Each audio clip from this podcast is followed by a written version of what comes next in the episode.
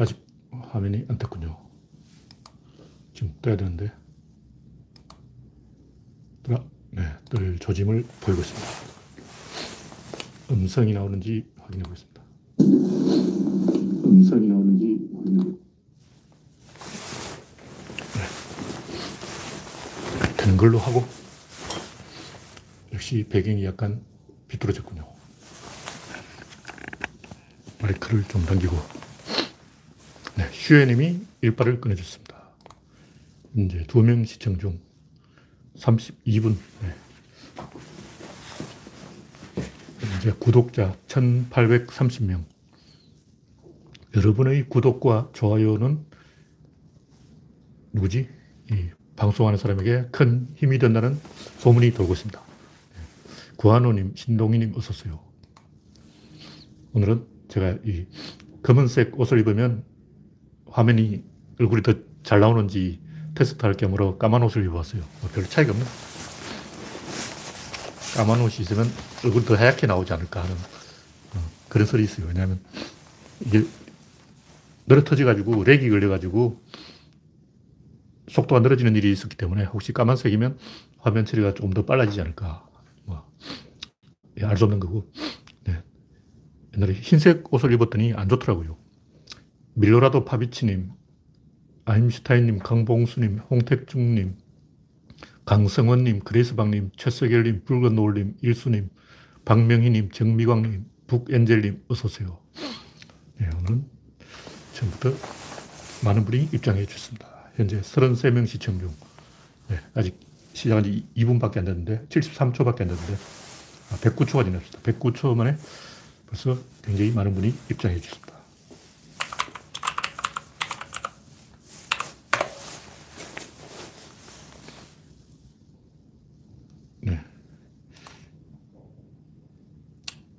화면에 별 이상이 없는 걸로 치고 첫 번째 곡지는 오늘은 뭐 정치 뉴스가 좀 없었죠. 다룰 만한 정치적 이슈가 눈에 띄는 뉴스가 없었어요. 추미애가 391일 만에 이임했고 영원한 저항이 있을 수 없어. 뭐 한마디 하셨군요. 어쨌든 추미애 고생했고 첫 번째 국기는 SK 최태원의 도주. 이 양반 프로 야구 한다고 엄청 자랑하다가, 이, 갑자기 야구를 또 때려치웠어요. 뭐야, 이거. 한동안 막 엄청 열심히 그, 어, 4연속 우승인가? 우승을 4번 하고 막 잘하더만, 어, 3연속 우승했죠. 우승 4번 하고 하여튼 SK가 한동안 왕조를 열었는데, 갑자기 야구를 때려치운다는 거야. 왜 그러냐고.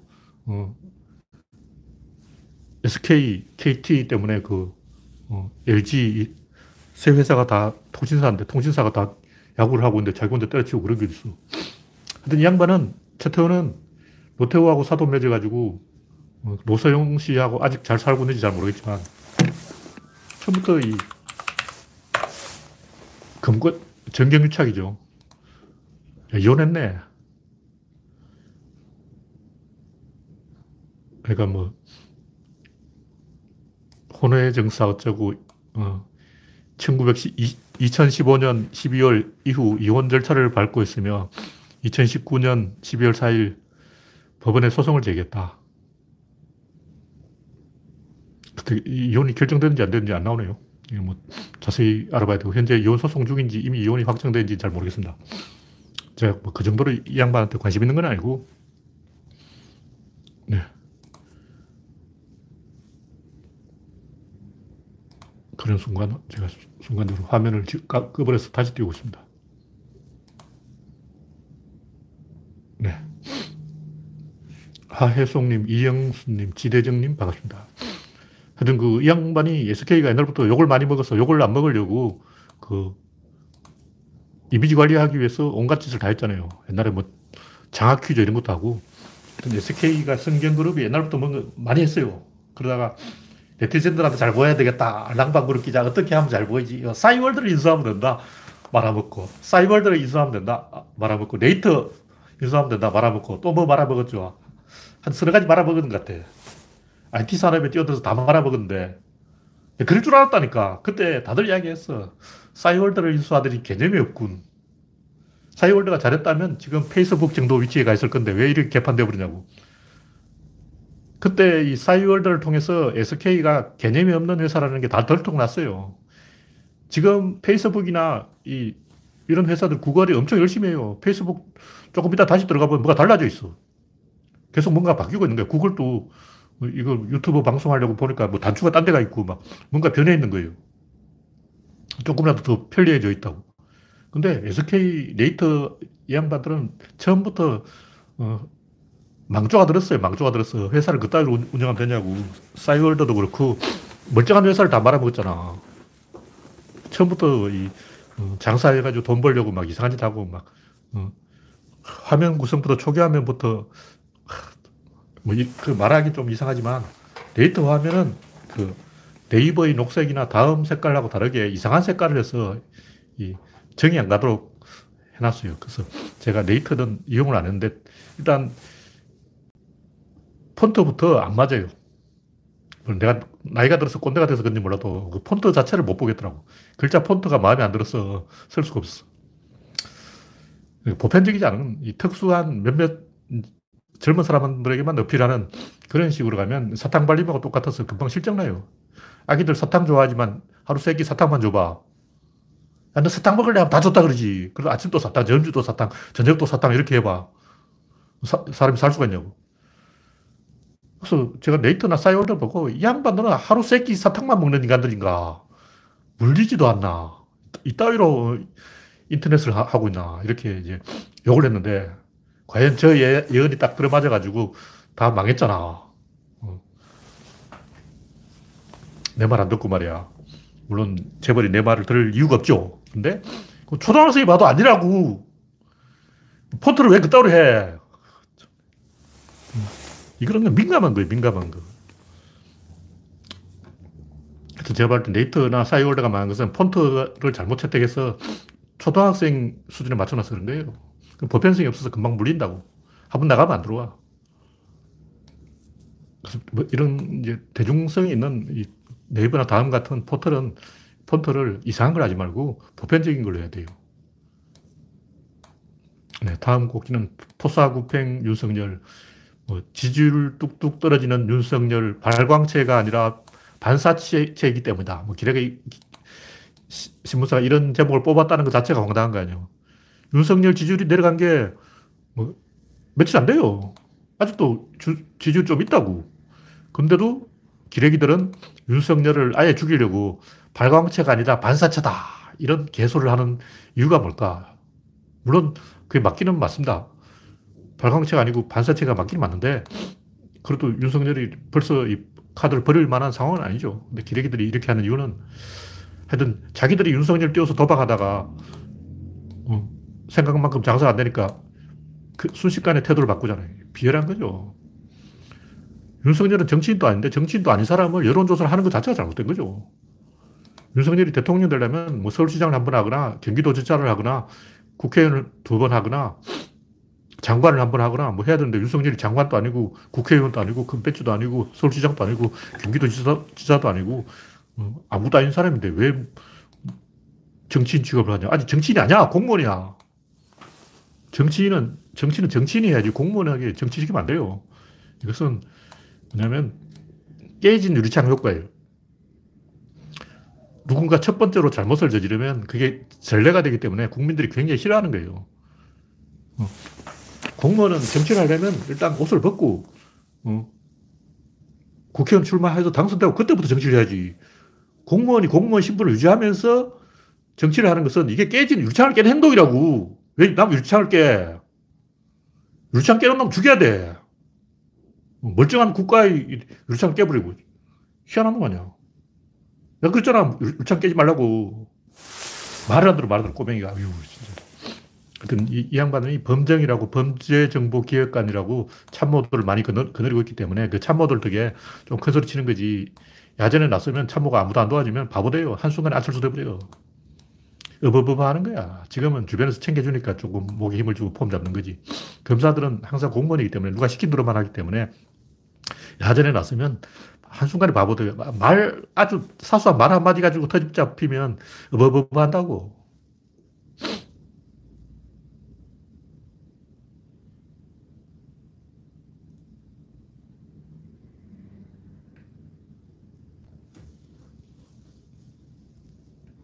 결제 시스템과 가입 시 주민번호 입력 제도 때문에 이 싸이월드와 옥션이 이 발전을 못했다. 뭐 이런 의견, 의견도 있군요. 근데 제가 봤을 때는 애초부터 싹수가 틀렸어요. 애초에 그 싹수가 틀렸어. 철학이 틀렸어. 그래서 저는 옛날부터 그, 뭐 그런 게 문제가 되기 전부터, 아, 요 회사는 망해 하고 딱 찍었기 때문에, 그래서 과연 망했기 때문에, 나의 예언이 맞았기 때문에, 속으로 통쾌하게 생각하는 거죠. 그래서 더 약 올리는 거지. 그만 내가 망한다고 그랬잖아! 이런 거죠. 사이월드는, 네이트는 옛날부터 제가 망한다고 그랬어요. 야구도 그렇고, 말 안 들으면 망하죠. 네. 다음은 추, 추미애 태장이 태장과 문재인의 한마디가 윤석열을 지지율 떨어뜨렸다. 또 기레기가 이렇게 분석해 놨어요. 지들이 띄워놓고 지들이 떨어뜨리고 뭐 별짓도 안 해. 또 중앙일보가 하는 소리인데 추미애가 퇴장했기 때문에 윤석열 지지율 떨어졌다. 개소리죠. 문재인 대통령이 어, 한마디 해서 그렇다. 이것도 개소리예요. 제가 지난번에 얘기했지만 코끼리를 생각하지 마. 이건 기레기들이 쓰는 꼼수고 코끼리를 생각해야 돼요. 딴데가리로 안 돼. 정면 승부를 해야 된다고. 말은 맞아요. 말은 틀린 게 아니야. 그 중앙일보 말이 맞아요. 그 코끼리를 생각하지 마. 그 말은 맞는 얘기라고. 그러나 그건 딱 3개월 맞아. 그래서 코끼리를 생각하지 마. 이 이론을 딱 적용해 먹으려면 대선 3개월 전에 딱 터뜨리고 한, 한 달 이후에 빼버려야 돼요. 그러니까 치고 빠지기라고 이런 거. 이런 이미지 낙인 찍기 수법, 프레임 걸기 수법, 이런 것은 대선 3개월 전에 딱 한 달, 그건 51대 49로 팽팽할 때 거의 막 앞서거니 뒤서거니 하고 거의 0.1% 싸움 붙었을 때 박근혜와 문재인이 그 7년쯤 전에 거의 그 박빙의 승부를 볼때 이때 한 대선 3개월 전에 치고 빠지기로 코끼리를 생각하지 마. 프레임 전략을 걸고 들어가면 먹혀요. 근데 장기전에서는 절대 안 됩니다. 꼼수로는 그를 뜨다 한번 먹히는 거지. 분명히 말하지만 노무현 대통령이 당선된 거나 이게 꼼수 때문에 된 게 아니고 실력에서 어, 생산력에서 결정된 거예요. 스마트폰 잘 팔리는 걸 어쩌라고. 음. 이명박도 처음에는 댓글 조작으로 좀 떴죠. 근데 매번 댓글 조작을 할 수 있냐고. 한 번 하는 거지. 댓글 조작을 매번 해가지고 매번 댓글 조작으로 이긴다. 이게 말이 되냐고. 그러니까 이명박도 딱 한 번은 댓글 조작으로 이, 이겼는데 두번 써먹을 수 있는 게 아니에요. 지들이 이제 댓글 조작으로 한 번 이겨먹고는 문재인 또 뭐, 뭐 드루킹이 댓글 조작해서 어쩌다 그러고 막 그런데 다 개소리예요. 그, 런 것도 가끔 한 번씩 먹히긴 해요. 근데. 근데 그건 꼼수고. 이 기레기 수법은 윤석열, 윤석열, 윤석열하고 계속 떠들면 뭐가 윤석열이 잘 되지 않을까 이런 거고. 최근 또 정청래가 계속 기레기들이 어, 터뜨리더라고요. 왜 그러냐. 정청래를 정청래, 정청래하고 계속 떠들면 문재인 지지율이 내려가지 않을까. 이런 군이라고. 이것도 이제 코끼리는 생각하지 마. 이 수법이라고.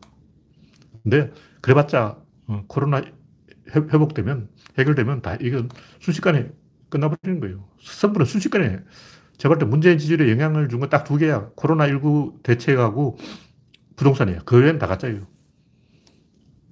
옛날에 이제 기레기들이 명계남을 계속 갖는 여기는 명계남은 맨날 이 범죄자나 조연으로 나온다고.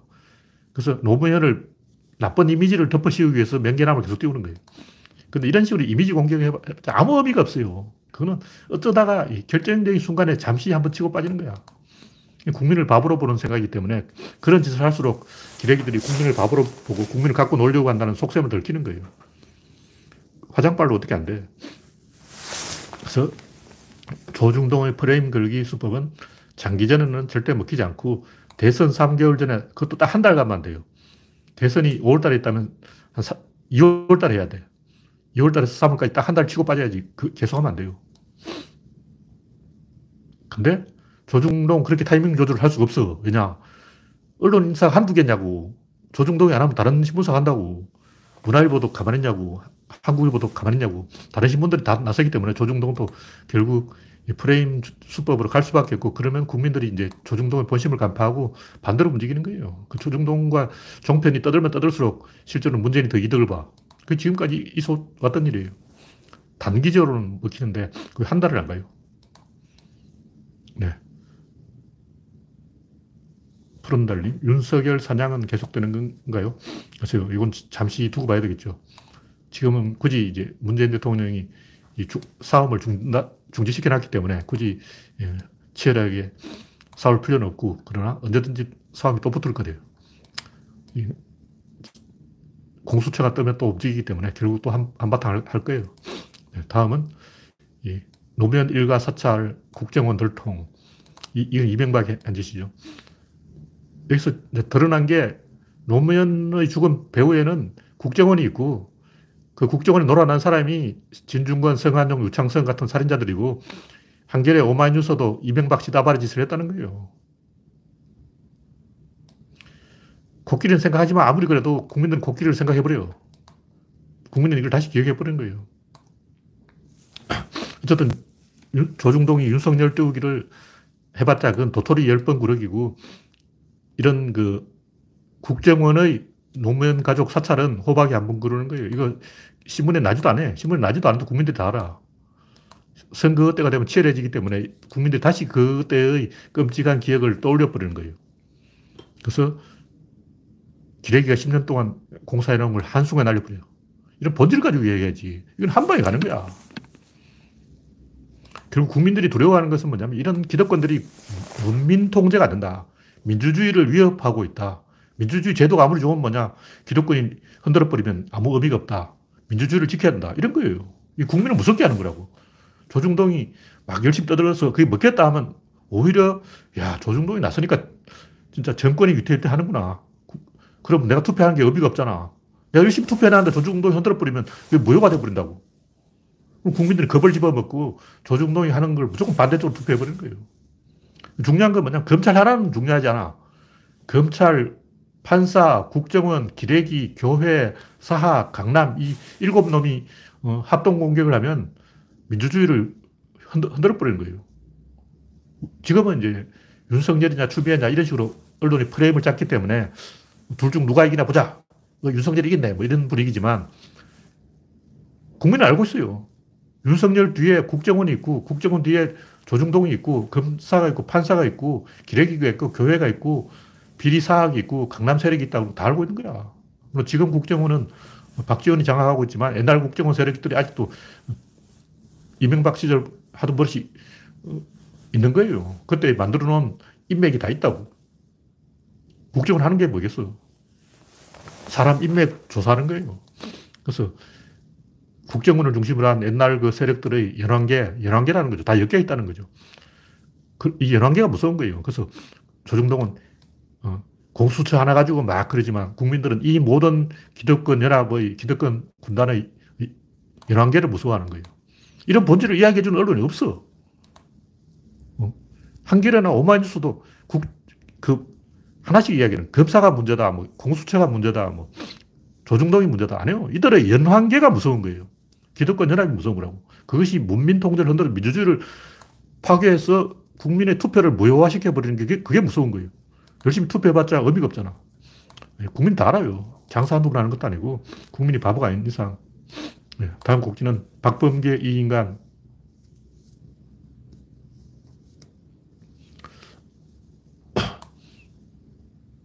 네. 개독 인간들의 최후는 어찌 될까요? 이런 질문이 있었는데 이걸 이제 숨기기 표시를 하라고 구글이 그러네요. 일단 이거는 표시를 해놓죠. 괴롭 인간은 점점 숫자 세력이 약해져야지. 뭐 이거 우리 인간은 종교의 본능이 있기 때문에 교회 가지 말아도 가요. 어차피 교회 간다고. 제가 교회 가지 마라 이런 얘기하는 것은 똑똑한 사람은 가지 말라는 거예요. 생각이 있는 사람은 가지 마. 그러나 띠란 사람은 가도 돼. 어차피 인간은 본능이 종교이기 때문에 말려도 갈 사람 가요. 그래서 교회 가지 마라 이렇게 말을 하는 것은 의미가 없고 가고 싶은 사람은 가요. 근데 저도 똑똑한 사람들은 어, 종교적 본능을 극복해야 돼요. 그게 공자의 극기복례라고. 극기라는 게 자기 물리적, 신체적 고통이 아니라 정신적인 어, 본능, 어, 욕망 이런 걸 극복해야죠. 똑똑한 사람은 교회 안 가는 게 극기복례라. 공자가 그렇게 말했다. 네. 다음에 박범계 이 인간 원래 사고뭉치다. 오늘 그 문재인 대통령이 박범계를 임명했는데 그 추미애와 박범계가 자리를 바톤 터치했는데 제가 볼 때 이 양반 옛날부터 뭔가 좀 끌렁끌렁했어. 주먹 좀 썼어. 근데 성질 급한 인간이라는 거지. 사고뭉치야, 사고뭉치. 성격이 원래 그래서 어쩔 수 없고, 이, 제발, 이 양반이 그 파렴치범은 아니에요.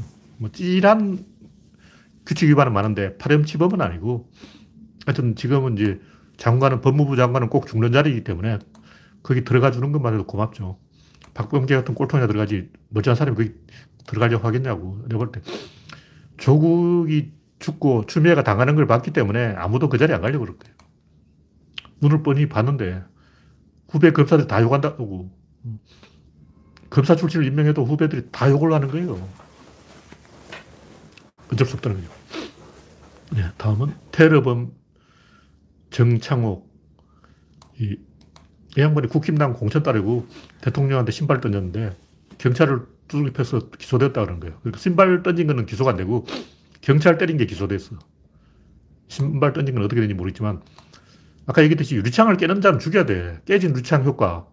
어, 뉴욕 시장 줄리아니 시장이 입증했잖아요. 유리창 깨는 놈은 죽이니까 뉴욕이 깨끗해지더라.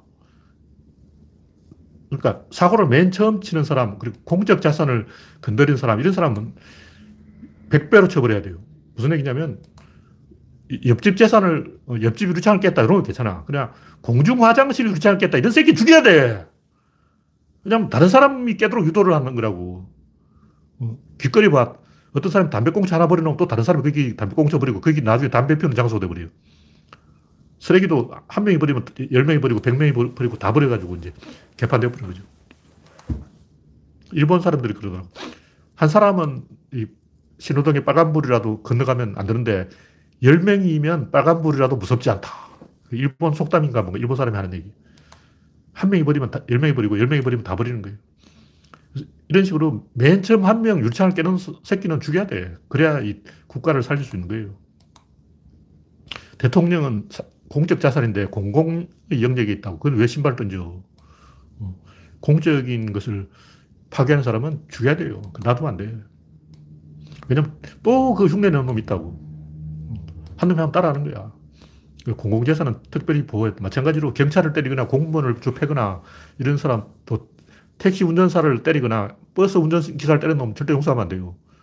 버스 승객들을 위협하잖아. 그 버스 운전사를 죽여버리면 그러면 그 버스가 사고 나면 어쩔 거냐고. 그래서 대통령은 대한민국의 버스 운전사인데 어, 기차철도 기관사를 죽여버리고 그러면 안 되죠. 이런 사람은 100배로 처벌해야 된다. 다음 꼭지는 브렉시트 영국의 비명.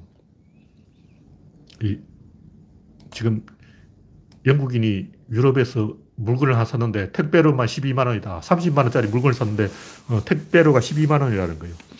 그왜 그러냐면 이 국경을 넘을 때 이제 다 뒤져야 돼. 이제 다 검사해야 돼. 옛날처럼 막 통과할 수 있는 게 아니고 가방 열고 막 속에 뭐가 들었는지 다 봐야 되는 거예요.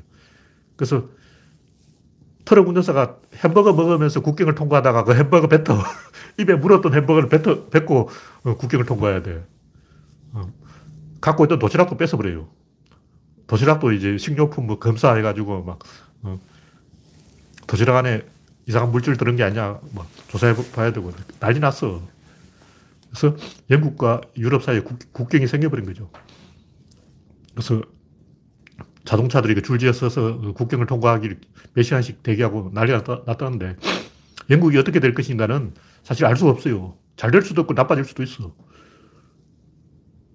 어떻게 해야 되냐면 프랑스하고 독일이 작심하고 영국을 밟아버려야 돼요. 집단으로 다구를 놔야 돼요. 배신자를 죽여야 돼요. 왜냐, 안 그러면 중국한테 다 죽어. 어차피 중국이 유럽을 이기게 돼 있어요.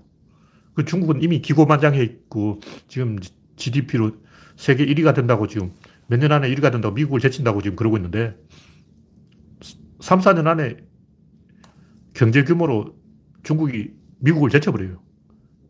그럼 어떻게 되겠냐고.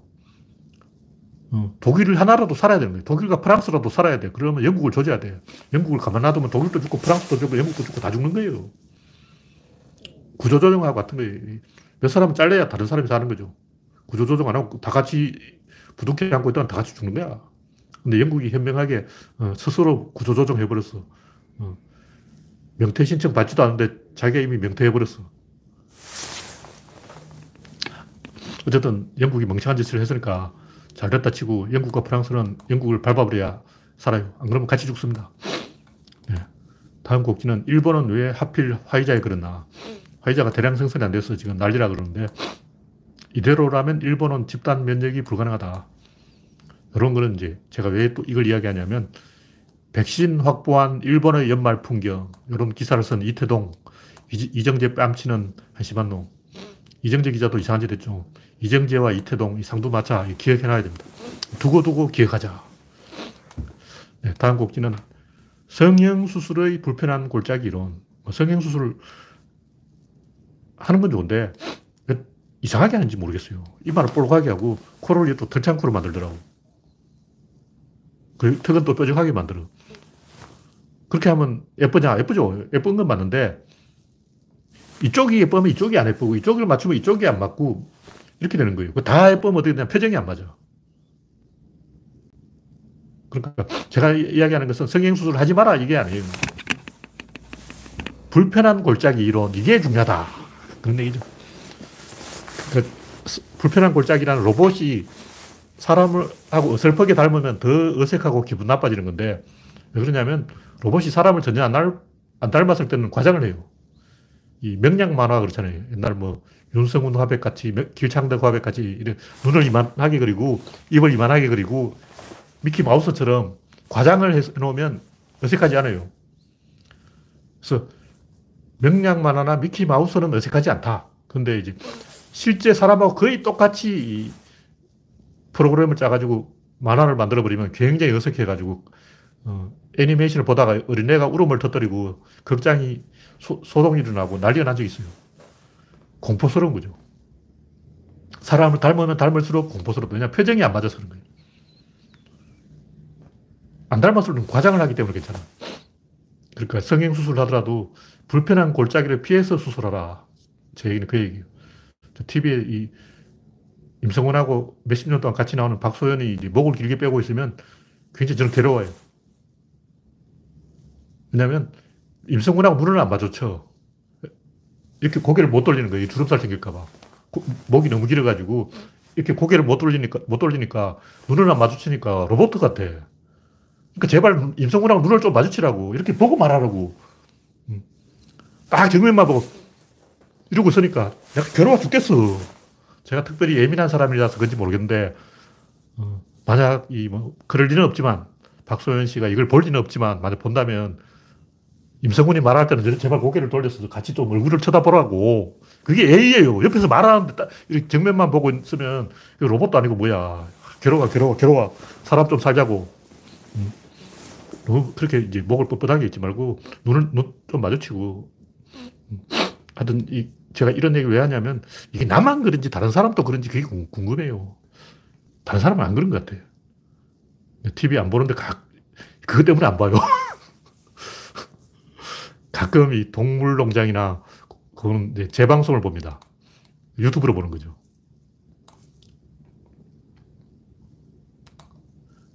제가 TV 보는 게 생방송으로 보는 건 한 개도 없고 녹화 방송으로 보는 것은 자연인 그리고 세상에 이런 일이 동물농장 요 세 가지 있어요.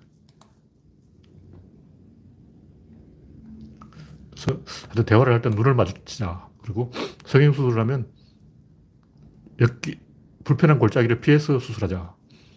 그리고 부분을 고치면 전체가 안 맞고, 전체를 고치면 표정이 안 맞고, 표정이 안 맞으니까 불편한 느낌이 든다. 그런 얘기죠. 이게 뭐 중요한 얘기는 아니고 그냥 하는 얘기예요. 네, 다음 꼭지는 매트릭스 구조론. 매트릭스 영화에 누군가 이 부분을 잘라가지고 올려놨던데, 진실을 못 보는 눈을 가리는, 그러니까 무슨 진실? 네가 노예라는 진실. 파란 약을 먹으면 진실을 보게 되고, 아니, 네가 믿고 싶은 걸 믿게 되고 빨간 약을 먹으면 끝까지 가게 된다. 이게 멋진 장면인데 이게 매트릭스에서 제일 중요한 장면이죠. 근데 그 당 상황에서 빨간 약을 선택할 수밖에 없어요. 왜냐하면 이거 설정 오류야. 왜냐면 태어날 때부터 누구나 파란 약을 먹고 태어난다고. 처음부터 파란 약을 먹은 상태야. 그러니까 빨간 약만 가지고 이야기하지. 왜 빨간 약, 파란 약 두 개를 가지고 이야기해. 이건 이제 선택이라는 걸 강조하기 위해서 그런 거고, 사실은 빨간 약을 하나를 가지고 이걸 먹을래 안 먹을래 이렇게 해야 되는 거죠. 하여튼 이 영화는 앞뒤가 안 맞다. 그런데 그걸 따지자는 건 아니고, 인간은 누구나 본능의 노예이고, 집단의 노예이고, 무의식의 노예이고, 환경의 노예이고, 여러 가지 노예예요. 자기 마음대로 할 수 있는 게 아무것도 없어. 태어날 때부터 다 정해져 있어. 근데 인간은 신이 될 수가 없지만 신은 인간이 될 수 있어요. 이건 무슨 얘기냐면 자기가 잘해서 올라가는 건 한계가 있어요. 일단 나는 그 메달 따고 싶어. 안 돼. 그거는 손흥민 정도가 돼야 하는 거야.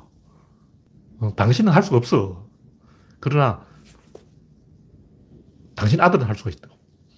그러니까 자기가 노력해서 손흥민처럼 월드스타가 되긴 불가능한데 손흥정이 노력해서 자기 아들을 월드스타로 키우는 것은 가능해요. 이게 재밌는 거라. 하여튼 제가 이 얘기를 왜 생각했냐면, 이, 아직도 그, 뭐, 음모론 이런 데 빠져가지고, 제가 또 한 명 강퇴시켰어요.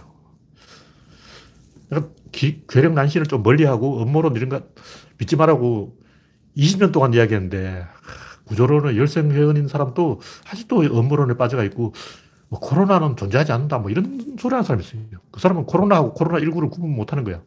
코로나라는 것은 그냥 그런 바이러스가 많아. 코로나 바이러스가 수도 없이 많다고. 그 중에 대유행한 코로나19는 코로나 바이러스가 인간한테 잘 전염이 안 되는데 어쩌다 인간한테 옮겨온 거예요. 그러니까 인간한테 전파돼 버린 코로나19는 이건 다른 거라고. 이런 걸 내가 다 설명해 줘야 되냐고. 그런 거 검색해 보면 되잖아. 각자 알아서 검색해 보라고. 내가 막, 이건 코로나야, 이건 코로나19야, 이건 다른 거야. 이렇게 말을 해줘야 되냐고. 이건 누구나 3분만 검색해보면 다 알잖아. 하여튼, 이, 그런 생각한 사람들은 로또 당첨될 확률이 50%라고 생각하는 거예요. 로또는 당첨되거나 당첨 안 되거나. 코로나의 찬성파와 반대파. 막 상호작용 끝에서 진실이 밝혀지고, 개코나. 물론 그것도 맞는 말이야. 틀린 말은 아니야. 그러나 맞는 말 조심하라고. 그런 것은 저 이명박 같은 이상한 아저씨 미국 놈한테 시키고 우리는 어, 리더는 그런 걸 하면 안 되죠. 옛날에 그 조선통신사가 일본에 배를 타고 가는데 선원들이 막 폭풍이 일어나니까 어, 영감님 빨리 적삼을 벗어서 바다에 던지세요. 용왕이 노했어요. 그러는 거예요. 근데 보통 사람이라면 아, 용왕이 노했구나 하고 막 미쳐서 가지고 같이 날뛰면서 적삼을 벗어서 바다에 던지고 그렇겠지만 적어도 통신사 영감 정도 되면 어, 임금을 대리해서 통신사가 되어서 일본에 가는데 선원들이 영감님 빨리 적삼을 벗어서 바다에 던지세요 하면 막 어, 적, 적삼을 벗어서 바다에 던져야 되냐고. 이거는 개망신이야. 백범 김구가 태어날 때도 그 백범 아버지 부인이 그 백범이 너무 커. 백범 어머니는 몸집이 조그만데 백범이 너무 큰 애를 낳아가지고 상고를 엄청 겪었는데 사람들이 백범 아버지한테 빨리 지붕 위에 올라가서 길말을 타라 그러는 거예요. 소 멍에를 지붕에 올려놓고 그 위에 가서 그걸 뛰어넘으라는 거예요. 근데 백범 아버지는 그런 동네에서 어, 양반은 아니지만 알아주는 사람인데 어, 동네 벼슬 존이라는 벼슬을 했어요. 그 진짜 벼슬은 아니고 그 원래 서북에는 사또들이 마음대로 벼슬을 남발하고 그런 게 있어요. 사또들이 개인적으로 벼슬 주는 게 서북에 허용돼 있었어. 그러니까 서북에는 평양 감사 정도 되면 그 감사가 마음대로 벼슬, 을 팔아요. 그런 벼슬을 또 했던 사람인데 동네 사람 다 지켜보고 있는 데서 지붕 위에 올라가가지고 막소 길막고 넘고 이게 무슨 꼴이고 개망신이잖아. 근데 그런 거 하면 안 돼요. 근데 했어. 그렇게 백범이 태어난 거야. 근데 그 동네 사람이 하도 떠들어서 할 수 없이 한 거고 하고 싶었겠냐고. 그 하면 안 돼요. 그러니까 모르는 사람이 저한테 막 메신저로 연락해서 이메일 같은 거 보내서 김동열님 어, 코로나가 없대요. 이거 다 가짜래요. 이런 거는 일본으로 가는 통신사 그 선원들이 어, 통신사 영감한테 영감님 빨리 적성을 받아야 던지세요. 이런 말하고 똑같다고. 뭐, 무슨 짓이야 이게. 근데 김어준은 그런데 홀랑 넘어가서 적성 받아야 던졌잖아. 네티즌들이 막 음모론 꾸미고 이런 거는 그 선원들이 서, 어, 통신사한테 빨리 옷을 벗어서 바다에 던지라고 용왕님이 노했다 그러고 막 소동 표현하고 똑같은 거야. 개망신이지. 막 그런 소리를 하면 공자도 막 그럼 뭐, 머리 썩었던 가설 벗어서 던져버리고 막 용왕님하고 저라고 그러겠냐고. 제발 저한테 그런 거 좀 시키지 말라고. 나는 백범 아버지처럼 길말을 지붕에 올라 타고 넘어라도 안 해. 나 죽어도 안 해. 어, 온 동네 사람이 와가지고 막, 야, 아니면 네 마누라 죽어! 제발 지붕 위에 올라가서 길만을 타고 넘어! 그런다고 해서 내가, 뭐, 어, 그런데 부안해동 해가지고 개방신을 하겠냐고. 안 해요. 제발 나한테 거 시키지 마. 강퇴, 강퇴. 제발 멍청한 것 좀 시키지 말라고. 그것은 멍청한 거예요. 근데 인간이 다 그래. 인간 다 그런 심리 있어요. 누구든지 막 그런 상황이 되면 폭풍이 막 불면 빨리 적, 상을 벗어서 바다에 던져서 어, 용왕의 진노를 달려야 된다. 이런 생각하고 막 어, 지금 개신교 교회에서 하는 짓거리 뭐야 지금 자기들이 뭐 코로나를 물리쳐 보겠다 그런 거냐 뭐 IM인지 무슨 이상한 어, 그 집단 어, 그 사람들도 자기들이 어, 하나님한테 특별한 권능을 권능을 받았는지 확인해 보려고 그러는 거예요. 그 똑같아. 어휴. 하여간 세상에는 그런 사람도 있고 좀 똑똑한 사람도 있어야 되는데 제발 여기서는 그런 짓 하지 말라고. 딴 데 가서 해. 저 일베 사이트 그런 데 가가지고 어, 코로나 없대. 코로나는 가짜야. 이게 빌 게이츠가 만드는 쇼야. 모든 것은 사기다. 그런 소리 하라고. 적어도 구조론 사이트에서는 그런 멍청한 짓 하면 안 돼요. 우린 좀 아는 사람이잖아.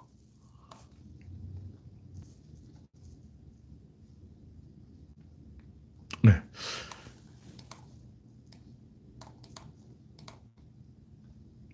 다음 곡지는 이것하고 좀 연결되는 이야기인데 인생에서 남는 것은 의미밖에 없다. 음, 여러분들이 뭐 태어날 때부터 얼굴이 잘생겼다. 자랑하면 안 돼요. 어디 가서 나 얼굴 잘생겼지 라고 사람들이 욕한다고. 어. 나경원이 맨날 그 얼굴 자랑하잖아. 그러나 나경원이 나 얼굴 잘생겼지 이렇게 말한 적은 없어요. 단지 사진을 올릴 뿐이지. 어. 나경원은 절대 나 이뻐 이런 말 안 한다고. 단지 이제 카메라 모이면 이걸 하지. 발판을 들고 다니다가 비서한테 시켜서 보좌관한테 시켜서 발판을 들고 다니다가 카메라만 보이면 막 키를 높여. 빨리 사진 찍으라고. 그러니까 자기 정무성처럼 자기 키가 180이다. 이거 자랑하면 안 돼요. 겸손해야지. 왜냐하면 잘났다는 것은 잘났는데 내가 어쩌라고. 그건 유전자 덕분이지. 근데 잘난 걸 자랑하면 안 되지만 자기가 열심히 일해서 트럼프처럼 성공한 것은 자랑해도 되냐? 그것도 안 돼요. 그것도 소인배 행동이야. 물론 트럼프도 제 아버지 덕분이긴 하지만 제 아버지 재산을 10배로 늘렸으니까 그만하면 뭐 자수성가했다 이렇게 말하면 안 되지만 뭐 노력한 건 맞는데 자랑할 게 아니에요. 분명히 말하지만 유전자 덕을 본 건 자랑이 아니고 환경 덕을 본 것도 자랑이 아니고 운이 좋아서 지갑 주운 것도 자랑이 아니고 열심히 노력한 것도 자랑이 아니에요. 지가 노력해서 성공했는데 어쩌라고. 산속에 사는 자연인 봐. 그 사람들은 성공 못했지만 뭐 나름대로 그렇게 떳떳하게 살고 있잖아요. 그래서 자기가 성공했다고 자랑하면 안 돼요. 사람들 욕, 해 욕해. 자기 잘났다 그러면 사람들이 밉상이라 그러죠. 그건 단계를 깨기 때문에 그럼 우리는 어떻게 말을 걸 것인가.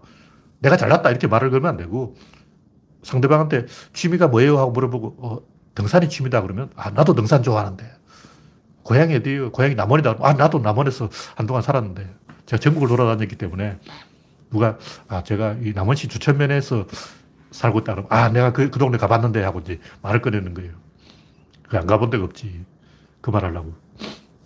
하여튼 사람을 성공하게 하는 것은 노력이나 행운이거나 환경이거나 유전자거나 그런데 어느 쪽이든 그게 자랑할 게 아니에요. 지가 성공했으면 성공했지. 그걸 왜 남한테 떠들어. 어. 나 성공했어! 이거는 소인배입니다, 소인배. 욕먹어. 그럼 뭘 자랑해야 되냐. 내 아들이 손흥민이야. 요건 자랑해도 돼요.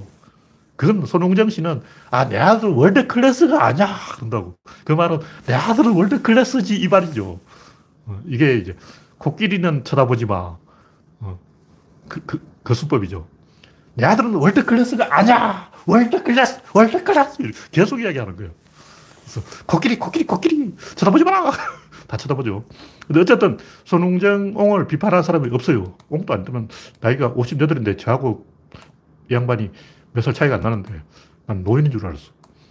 손흥민 아버지라고 그래서 막 나이가 70대 되는 줄 알았더니, 어쨌든 손웅정이나 손기정이나 다 같은 손씨들인데, 손씨들이 달리기 잘하는가 봐요. 손흥민도 열심히 달리던데, 이 자기가 성공한 것은 자랑이 아니지만 자기 아들 성공한 것은 엄청난 자랑이에요. 이건 의미가 있다는 거예요. 그러니까 제가 이야기는 인생에 남는 것은 의미밖에 없다. 의미는 사건의 연결이다. 사건의 연결은 다음 선수에게 바톤을 넘기는 것이다. 근데 자기 자식한테 바톤을 넘겼으니까 그건 잘한 거죠. 그러니까 내가 출세한 것은 자랑이 아닌데 내가 내 아들한테 좋은 유전자를 물려줬다. 이건 자랑할 만해요. 무슨 얘기냐면 노무현 대통령이 실패했다고 막 개소리하는 기레기들이 많지만 노무현 대통령은 문재인을 자랑할 수 있는 거예요. 노무현 대통령이 나 잘했지 이렇게 말할 수는 없지만 내가 문재인을 키웠어. 이건 자랑할 수 있어요. 노무현이 없었으면 문재인도 없는 거예요. 그래서 사건을 일으키고 다음 단계로 바톤을 물려주는 것은 충분히 의미가 있다. 그게 의미라는 거죠. 의미라는 것은 내가 출사했고 뭐 돈 벌어봤자 죽을 때 저승에 갖고 가는 것도 아니라고. 어차피 내가 외모가 잘생겨봤자 무덤 속에 들어가면 다 썩어버리고 돈이 많아봤자 어, 재영이한테 물려주면 다 흩어버리고 아무 의미가 없지만 자식을 잘 키운 것은 자랑할 만한 거예요. 후배를 잘 키웠다. 어, 내가 일으킨 사건이 다음 단계에 크게 전파되는 것은 충분히 자랑할 만하다. 그래서 노무현을 욕하는 사람들은 노무현은 실패한 대통령 내리지만 우리는 노무현은 문재인을 키웠다고 자랑할 수 있는 거예요. 그래서 사건의 연결은 충분히 이 다른 사람에게 말을 걸 근거가 된다는 거예요. 왜냐하면 우리 집이 부자다 이 말은 이상한 말이죠. 그 말 왜 하냐고. 그 사람들이 그래 니팔 뚝 굴다 그러죠. 니팔 뚝 굴다는 건 원래는 니똥 굴다 그러는데 그래 니똥 굴다 그러지. 그걸 누가 인정하겠냐고.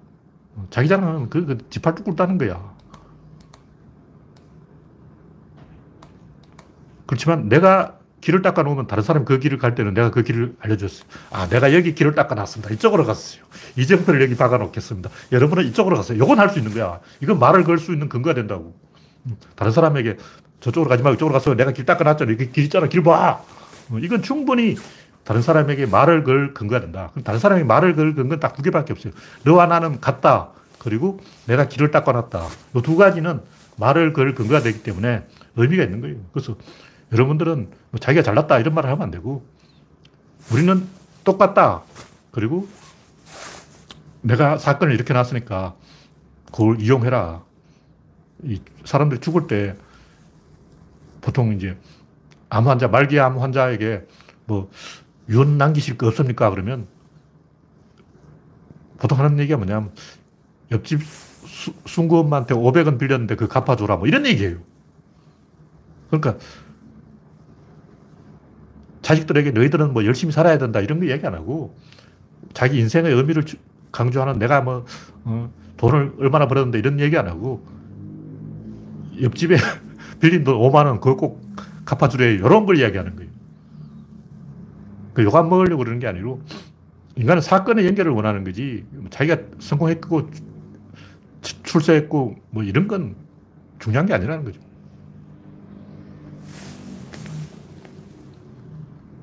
그래서 사실 백인들은 다 자기 잘났다고 생각해요.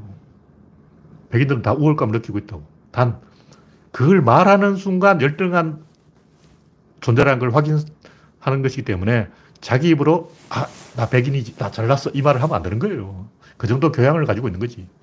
그러니까 백인들이 흑인들이나 아시아계 앞에서 겸손한 태도를 보이는 것은 그것이 우월감을 극대화하는 방법이기 때문에 그런 거예요. 백인, 흑인이나 아시아계 앞에서 너희는 얼굴이 왜 검었냐 그러고 그런 말 하면 안 되죠. 그 욕먹을 짓이니까 하면 안 되고